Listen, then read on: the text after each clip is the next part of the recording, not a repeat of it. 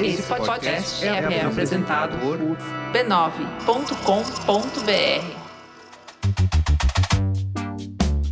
Olá, eu sou o Bruno Natal. Hoje é dia 22 de setembro e no resumido número 131, Facebook pego na mentira. O poder da distração, moda digital, informação privilegiada no mercado de NFTs e muito mais. Vamos nessa, resumido. Resumido.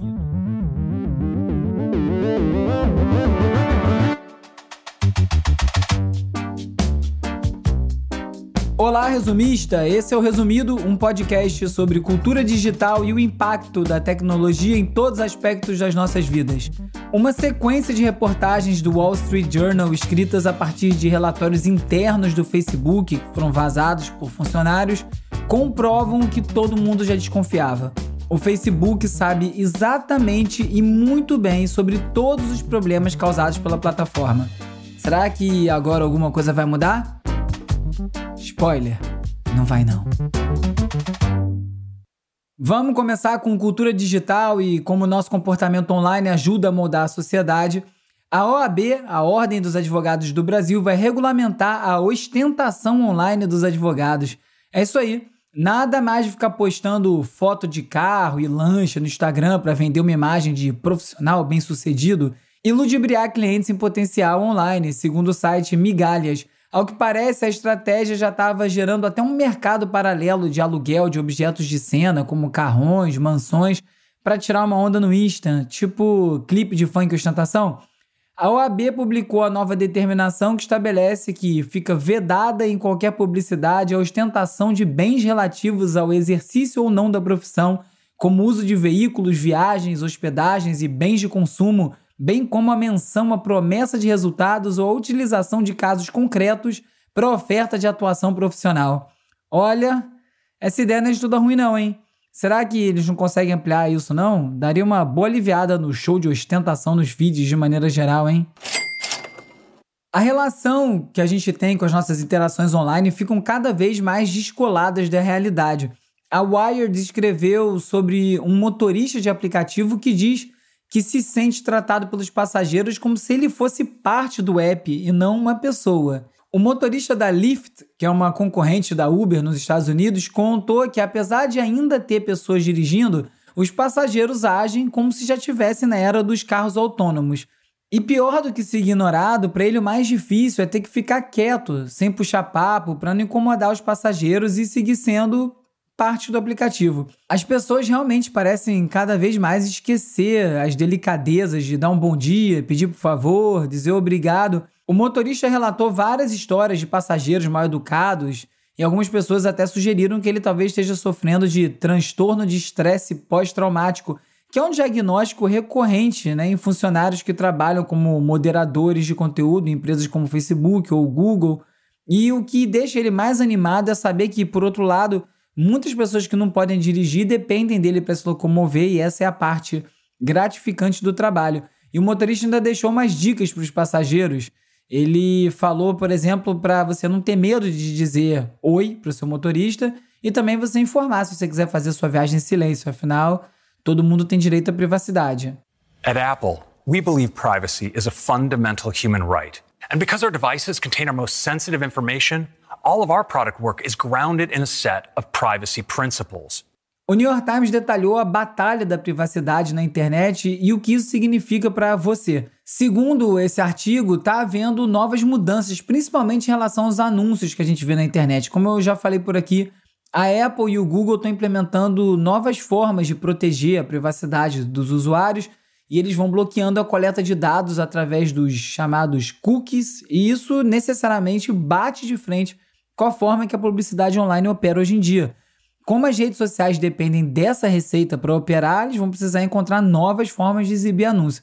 Você talvez nem saiba, mas até um aplicativo de previsão do tempo no iPhone podia, até outro dia, rastrear o uso que você faz de outros aplicativos no telefone e usar essa informação dos seus hábitos de consumo para a gente empurrar mais propaganda. E com essas ferramentas de proteção de privacidade, as empresas então vão coletar menos dados e não vão conseguir exibir anúncios com tanta precisão, se a gente pode considerar precisão, porque às vezes não tem nada com nada. Para se encaixar nessa nova realidade, os anunciantes podem escolher se adaptar melhor para as ferramentas do Google ou se adaptar melhor para as ferramentas da Apple, porque tem custo se adaptar para cada uma, e com isso o usuário pode acabar tendo uma experiência melhor no Chrome do que no Safari, por exemplo, que vai gerar uma fragmentação da web. Se ficar mais caro atingir os clientes, isso pode acabar refletindo em produtos mais caros nas lojas. Os pontos levantados pelo New York Times são válidos e são reais, mas não dá para deixar de pensar que o artigo tem uma certa agenda, tentando dar uma assustada e eu sugerir que a privacidade vai acabar pesando no seu bolso. E talvez pese mesmo, mas grande parte do problema que a gente vive nessa distopia da informação das redes sociais é exatamente o modelo de negócio que entrega o serviço supostamente de graça.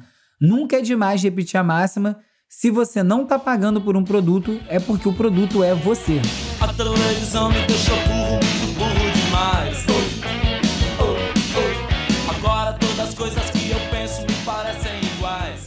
Se por um lado esse monte de anúncios chega e muitas vezes você nem percebe, a New York Magazine trouxe um artigo sobre os benefícios da distração. O autor afirmou que, abre aspas, o Google está nos tornando estúpidos, a multitarefa está drenando nossas almas e a geração mais burra está nos levando a uma era das trevas, de navegação poderosa, sem livros. Adotar a internet como centro do nosso trabalho, diversão e comércio tem sido o equivalente intelectual adotar o xarope de milho como centro da nossa dieta nacional e todos nós nos tornamos mentalmente obesos mórbidos. Fecha aspas. Na mosca, hein? Estudar a atenção é algo muito complexo. Hoje a gente vê adulto, criança, todo mundo passando horas conectado e dividindo a atenção em 30 programas diferentes ao mesmo tempo. O David Mayer, que é um dos maiores experts em multitarefa e distração, ele é diretor do Brain Cognition and Action Laboratory ele diz que a gente está vivendo uma crise de atenção e que ainda vai ficar muito pior. Ele chama de uma epidemia de falta de atenção. Para ele, a multitarefa é um mito, porque quando você faz duas coisas ao mesmo tempo, você sempre tem que alternar entre essas duas atividades e assim você sempre perde um pouco de eficiência mental em uma ou na outra. Isso porque o nosso cérebro opera por vários canais separados: o da linguagem, o visual, o auditivo. E quando você sobrecarrega um desses canais, o cérebro se torna ineficiente e mais sujeito a erros. Um bom exemplo é você falar no telefone enquanto você dirige. Dirigir e discar são duas tarefas manuais. Olhar pelo para-brisa e ler a tela do telefone são duas tarefas visuais. Não tem como você fazer coisas do mesmo campo ao mesmo tempo. É diferente. Por exemplo, quando você vai dobrar a roupa, que é uma tarefa visual manual, ouvindo música, que é uma tarefa auditiva. Só que são poucos cenários que se encaixam nessa situação em que dá para ser multitarefa. E para lidar com isso, tem gente que medita, tem outros que preferem drogas sintéticas, como neuroestimuladores, que é muito usado por universitários nos Estados Unidos para conseguir focar. E a nova geração que já cresceu plugada se adapta, vai criando habilidades para lidar com essa realidade nova. E é por isso que, mesmo que alguns tenham mais dificuldade de se concentrar numa tarefa do início ao fim, essa geração também tem muito mais habilidade de fazer coisas simultaneamente, alternar entre alvos de atenção de uma forma mais eficiente. A parte mais legal da matéria é a conclusão que a gente precisa tanto do hiperfoco quanto da distração. E também uma constatação que quando a gente acha que está fazendo mil coisas ao mesmo tempo, na verdade a gente está completamente distraído e não está com foco em coisa nenhuma. Lionel Messi, bueno, nos ha dedicado un vídeo. No es que nos haya dedicado un vídeo, eh, bueno, es que yo ya la vida no la entiendo, sinceramente. En Argentina estoy oficialmente un cancelado. O streamer espanhol Ibai Lanos virou notícia recentemente por estar tá fazendo várias entrevistas com grandes nomes do futebol, Sérgio Ramos, Dybala, Agüero, direto no canal dele no Twitch enquanto ele joga videogame com jogadores. Já tem quase 8 milhões de seguidores no Twitch e ele já é um dos 10 mais seguidos na plataforma. E a audiência subiu muito durante a pandemia, quando ele criou o campeonato online La Liga, e foi aí que os jogadores famosos começaram a aparecer. Vários deles jogam videogame no tempo livre e, como eles não estavam podendo sair de casa, começaram a aparecer para se inscrever no campeonato, jogar Fortnite, outros jogos no canal do Ibai. Esses encontros começaram a render bate-papos meio informais, quase nunca sobre futebol ou sobre os clubes, não tem equipe de filmagem, o jogador tá direto da casa dele, na câmera do computador e pronto. Nasceu um sucesso assim.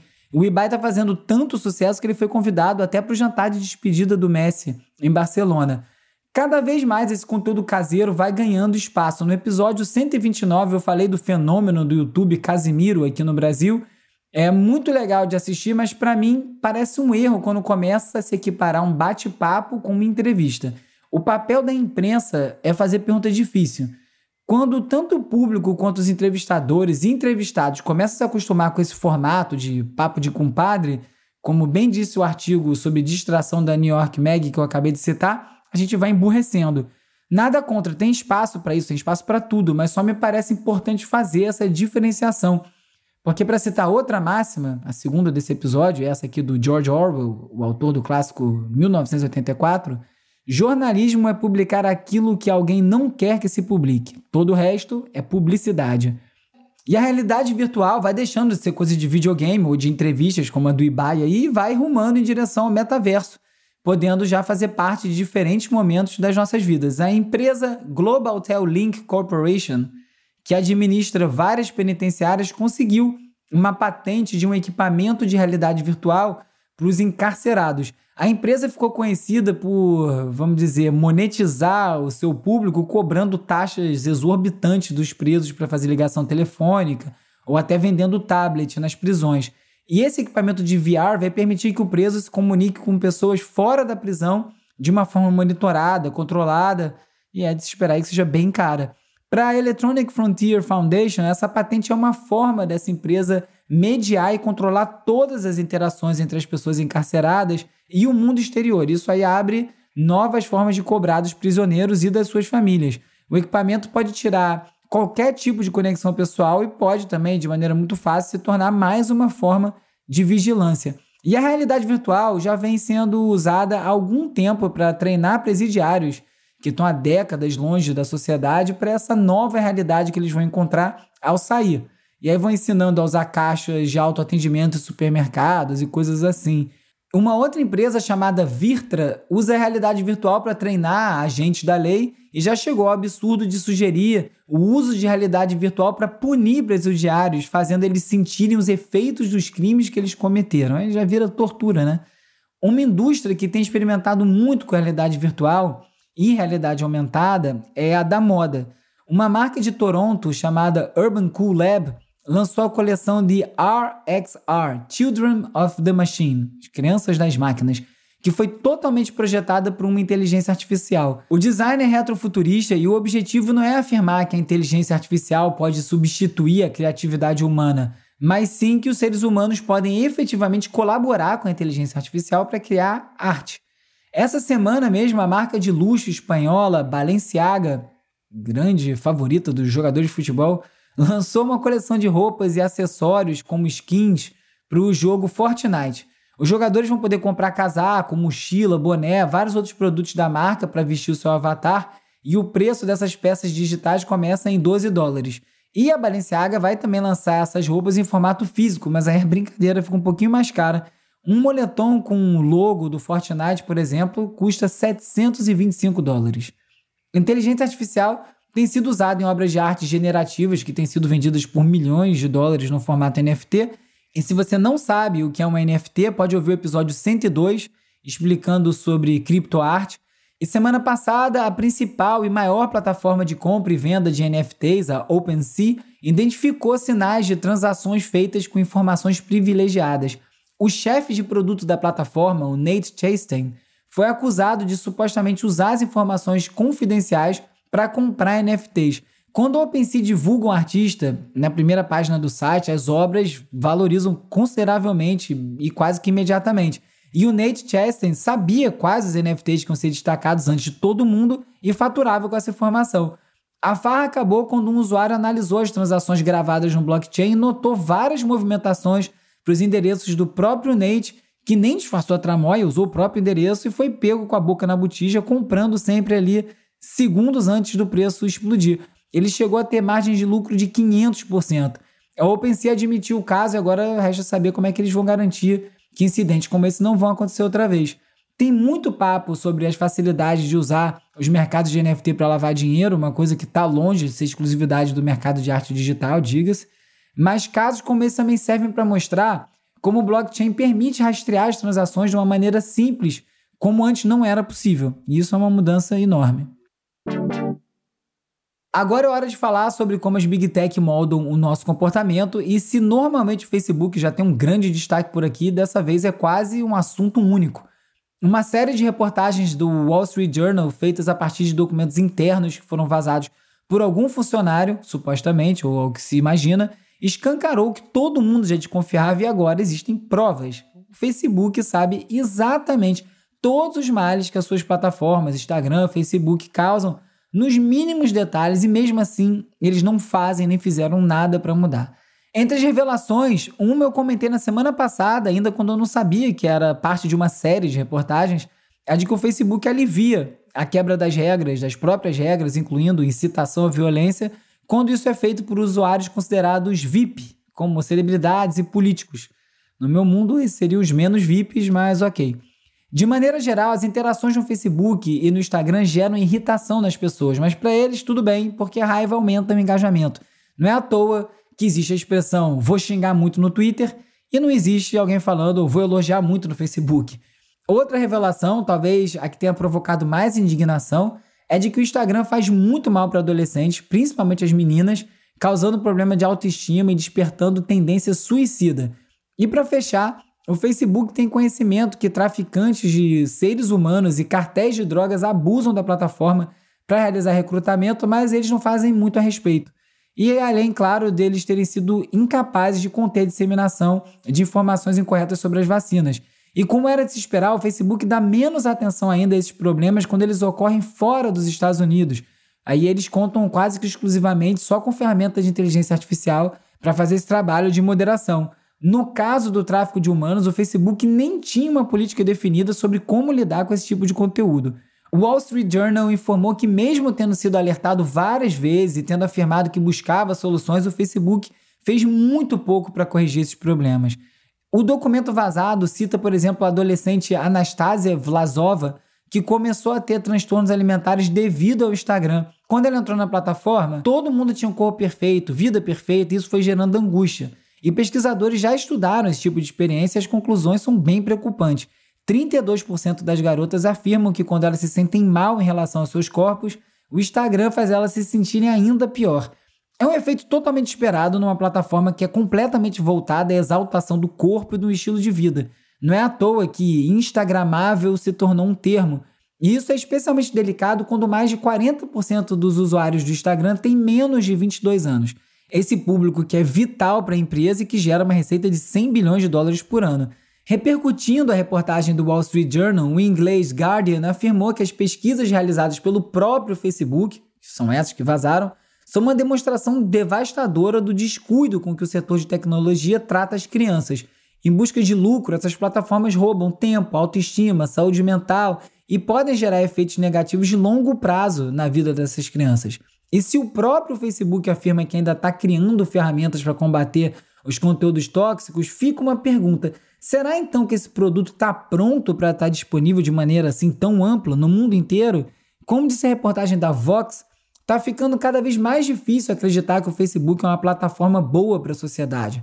Lembrando que essas informações revelam que o Facebook mentiu para o Senado dos Estados Unidos quando Mark Zuckerberg foi perguntado diretamente sobre os impactos do Facebook na saúde mental e não falou nada sobre esses efeitos negativos que os relatórios internos já mostravam. O Facebook já sabia e escolheu mentir. A chefe de políticas públicas do Instagram, Karina Newton, disse que os resultados apresentados no relatório sobre esse impacto da mídia social na vida das pessoas ainda é incipiente, está evoluindo, juntamente com as mídias sociais, e que é preciso mais evidências para entender o impacto da vida das pessoas e que nenhum estudo individual é conclusivo por si só. Será? Ou ainda, será que ela diria isso se os resultados fossem positivos? O chefe geral do Instagram, Adam Mosseri, na tentativa de responder essa polêmica, deu uma entrevista ao podcast Recode e, obviamente, ao tentar defender o indefensável, se embananou todo e se saiu com uma analogia que já virou piada. Ele comparou rede social com carro. E aí ele disse que não é porque tem acidente que todos os veículos automotores são ruins. Ele só esqueceu de um detalhezinho pequeno. A indústria automobilística é um dos setores mais regulados do planeta. E é tudo que as redes sociais não são. E como foi dito por muitas pessoas, o vazamento por si só já demonstra que tem funcionários bastante incomodados com os rumos do Facebook, e querem mudança. Um dos riscos desse vazamento, de um relatório desse, é o risco de nenhuma outra empresa querer conduzir esse tipo de pesquisa justamente para os dados não se voltarem contra eles próprios. E é mais ou menos isso que o YouTube, o Twitter e outras empresas fazem. Fingem que não está acontecendo nada e nem estudo eles conduzem. Na newsletter do Charlie Warzel, ele levantou uma questão. As redes sociais têm conserto ou não importa os ajustes que sejam feitos, o resultado sempre vai ser ruim? Porque enquanto essas redes forem programadas para otimizar escalabilidade, engajamento e lucro, nenhum ajuste vai ser suficiente. Para fechar, o Charlie afirmou que as redes sociais não são ruins para as democracias apenas, elas são nocivas para a humanidade. E se tudo isso já não fosse encrenco suficiente, na terça, dia 21, saiu a notícia de que uma série de executivos do Facebook estão sendo processados por conta do escândalo da Cambridge Analytica. Mark Zuckerberg, Sherry Sandberg e até um dos membros do board, o fundador do PayPal, Peter Thiel, estão sendo indiciados. O que a gente sabe é que essas redes sociais não vão embora, mas talvez a gente se canse delas. Tomara. Alguém ainda tem Facebook aí? Eu já abandonei o meu há muito tempo. E mudando de assunto para imprensa, mas ainda assim falando do Facebook, eu falei que eles iam dominar o assunto hoje. A empresa anunciou investimento em vários veículos e órgãos de imprensa brasileiros, através de um programa chamado News Innovation Test, que busca oferecer mais opções de links de notícias no Facebook. Veículos como Estadão, Folha de São Paulo, o Antagonista, Jovem Pan, Record, SBT fazem parte desse acordo. Eu não falei errado, não. Antagonista e Jovem Pan estão aí entre os selecionados para parceria. Depois, tem gente reclamando de fake news propagando no Facebook. Já a Apple e, de novo, o Facebook estão mirando os nossos rostos. O New York Times conta como o próximo passo dessas grandes plataformas é criar equipamentos inteligentes que se conectem aos nossos olhos, como os óculos inteligentes, tipo o óculos da Ray-Ban, que o Facebook lançou, que eu comentei no episódio 130, fones de ouvido com realidade virtual, fabricados pelo Facebook junto com a Microsoft e outros dispositivos já estão sendo criados. E apesar de não ser nenhum grande sucesso, esses computadores acoplados aos nossos rostos estão cada vez mais surgindo e isso vai trazer várias problemáticas sociais, culturais, jurídicas. Por exemplo, esses equipamentos podem transformar os nossos olhos nos painéis que são capazes de estar constantemente conectados podendo inclusive distorcer a nossa realidade. Além disso, eles estão sendo desenvolvidos por empresas que estão aí com um histórico bem intrusivo e muito pouco confiável, como acabei de falar sobre o vazamento do Facebook. Inevitavelmente, com a popularização desses dispositivos todos, eles vão ser usados por quase todo mundo, vai ser irresistível, vai ser onipresente na nossa sociedade, exatamente como são os smartphones, e vamos ver onde isso aí vai dar dessa vez. Depois dos relatos dos efeitos negativos sobre os adolescentes no Instagram, o TikTok está implementando novas táticas para educar seus usuários sobre os impactos negativos das mídias sociais na saúde mental. Eles lançaram o Guia de Bem-Estar com várias introduções sobre esses problemas, como transtornos alimentares, e vão incentivando os usuários a começarem a compartilhar suas próprias histórias de saúde mental na plataforma. E comprovando a enorme dificuldade que é monetizar a audiência de um produto gratuito, como esse podcast aqui, o Super Follows do Twitter, que é uma ferramenta para seguidores pagarem por conteúdo exclusivo no Twitter, arrecadou 6 mil dólares nas últimas duas semanas. Imagina isso distribuído por todo mundo que tentou. Não é fácil a vida de criador de conteúdo, não. Na semana passada saiu uma atualização do sistema operacional dos livros eletrônicos Kindle da Amazon. A última atualização tinha sido feita em 2016. É bem pouco prático fazer atualização. Eu tive que entrar no Google, descobrir onde é que baixava, para onde que arrastava, em vez de ser direto no aparelho. E é aquela usabilidade complicada que só a Amazon sabe oferecer. Mas eu achei que valeu a pena. Os menus ficaram bem mais fáceis de acessar. E se você vive perdendo as suas senhas e não usa nenhum serviço para administrar todas elas, a Microsoft traz uma boa notícia, que agora você vai poder viver completamente sem senhas nos produtos da Microsoft. Vai ser possível usar o autenticador da Microsoft, o Windows Hello, uma chave de segurança ou um código de verificação por SMS ou por e-mail. E a Microsoft acredita que um mundo digital sem senhas vai ser mais seguro, no acho que eles não estão enganados. E teimoso como um burro, depois de não conseguir emplacar uma medida provisória do mesmo tema, o Bolsonaro enviou ao Congresso um novo projeto que dificulta a moderação de fake news nas plataformas de redes sociais. Por que será que ele quer que a desinformação corra solta nas redes, né?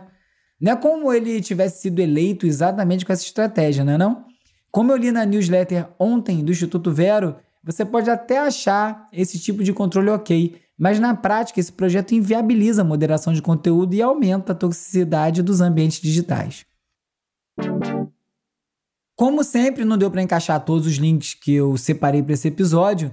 Dessa vez, na leitura extra lá no site do Resumido, eu vou botar o link da The Atlantic, Os Novos Puritanos. Os códigos sociais estão mudando de várias maneiras para melhor, mas para aqueles cujo comportamento não se adapta rápido o suficiente às novas normas, o julgamento pode ser rápido e impiedoso. No episódio 48 do Resumido, em fevereiro de 2020, eu falei sobre a cultura do cancelamento eu também escrevi um artigo para o MIT Tech Review sobre esse tema e vou deixar o link no post desse episódio no resumido.cc. Quem quiser falar comigo, sabe onde me encontrar, arroba urbiurbe no Twitter, arroba resumido.podcast no Instagram e no TikTok, youtube.com resumido, e as redes sociais do Resumido são editadas pela Beatriz Costa, Felipe Araújo, Lucas Vasconcelos e Peri Selmerman, mas sou eu mesmo que respondo todas as mensagens que chegam por lá. E um agradecimento especial a Isabela Inês Bernardino, do Instituto Vero, que ajudou a resumir os links desse episódio. Se você preferir, pode me mandar um oi pelo WhatsApp ou pelo Telegram para 21 97 969 5848. Você entra na lista de transmissão, recebe alertas de novos episódios, link para o post no resumido com todas as reportagens comentadas, a gente troca uma ideia, recebe conteúdo extra, link para resumido tracks, é uma beleza. Hora de relaxar com as dicas de ver, ler e ouvir. Uh, what day is it today? It's the oh, it's um, it's the 21st. It's September 21st. Are you gonna do that video thing that you do? The thing where like we don't hear from you for like four or five months because you're like I have to do this, but like no one's forcing you to do it, and you're just like really overworked. I gotta get out but of you're here. dedicated to it. Pelo sexto ano seguido, o comediante Demi Adeyubi lançou um vídeo no dia 21 de setembro para arrecadar fundos para diversas causas. A data escolhida tem a ver com a trilha desses vídeos, que é o clássico September do Earth, Wind and Fire, que menciona essa data na letra. Os vídeos foram crescendo em complexidade ao longo dos anos, começou com uma dancinha e agora é uma mega produção como a desse ano, tem 8 minutos. E esse vídeo já virou uma tradição na internet, esse ano já tinha gente fazendo contagem regressiva no Twitter e vamos ver o que que ele apronta no ano que vem. As you no doubt heard, you get to work in the West Wing as of this morning. You're going to be working right beside the people who run the world. Please, be professional. E o impeachment tá no ar. Não, não é isso que a gente tá sonhando, não. É uma série sobre o caso Monica Lewinsky, que quase levou à queda do então presidente dos Estados Unidos, Bill Clinton, nos anos 90, por obstrução de justiça e perjúrio.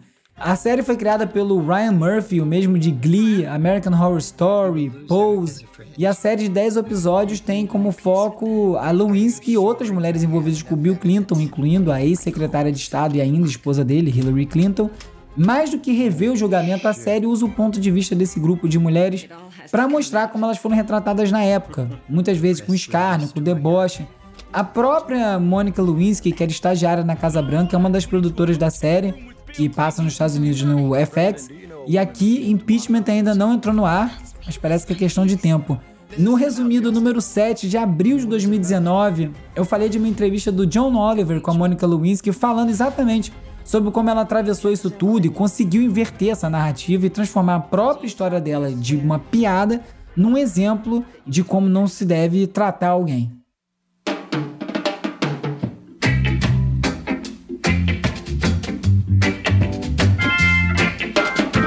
Dizem que Elvis não morreu, mas sinceramente, quem parece mais vivo do que nunca é o Bob Marley. Camisa 10 do reggae segue cada vez mais presente na cultura pop, 40 anos depois da sua morte, parece que ainda tá vivo. Primeiramente, aí vai ter o filme Bob Marley and the Wailers The Capitol Session 73, que acaba de ser lançado no canal Coda Collection da Amazon Prime. Como indica o título, o filme traz o registro de uma apresentação do Bob Marley, ainda com Peter Tosh, mas já sem o Bunny Wailer, em Los Angeles, depois do grupo ter sido sacado de uma turnê com Sly and the Family Stone por estar, como dizer, ofuscando a atração principal.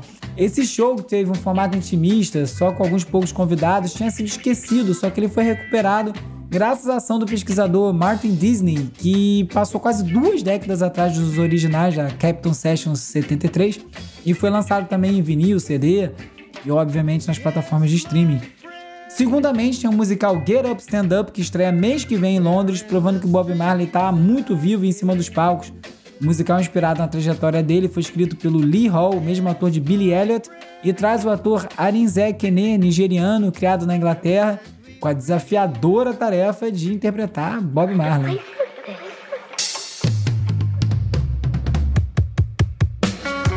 Now, I was born in 1956, so I'm as old as rock and roll. Now, I've been doing my radio show for like. Falando em reggae, o lendário músico e DJ Don Letts vai ser a estrela do próximo volume da série de compilações Late Night Tales, que já teve artistas como Franz Ferdinand, Fatboy Slim, Bad Bad Not Good, revelando seus sons prediletos para um fim de noite.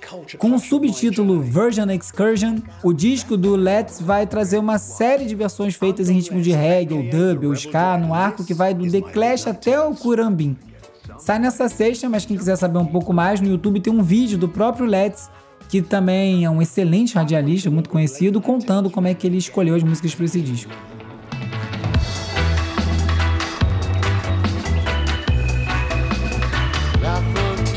Essa versão do World 16 de Love Will Tear Us Apart do Joy Division tá na compilação. Sobe o som aí, meu editor de áudio, Hugo Rocha.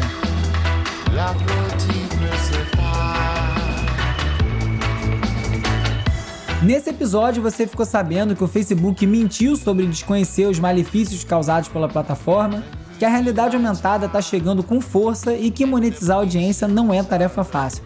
Você soube também que a moda está se tornando digital, que o mercado de NFTs foi vítima de informação privilegiada, que o Bolsonaro insiste em legalizar as notícias falsas e muito mais.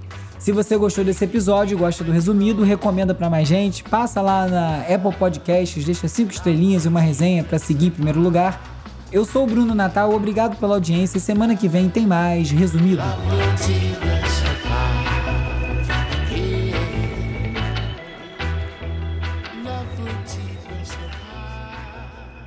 Resumido. Resumido.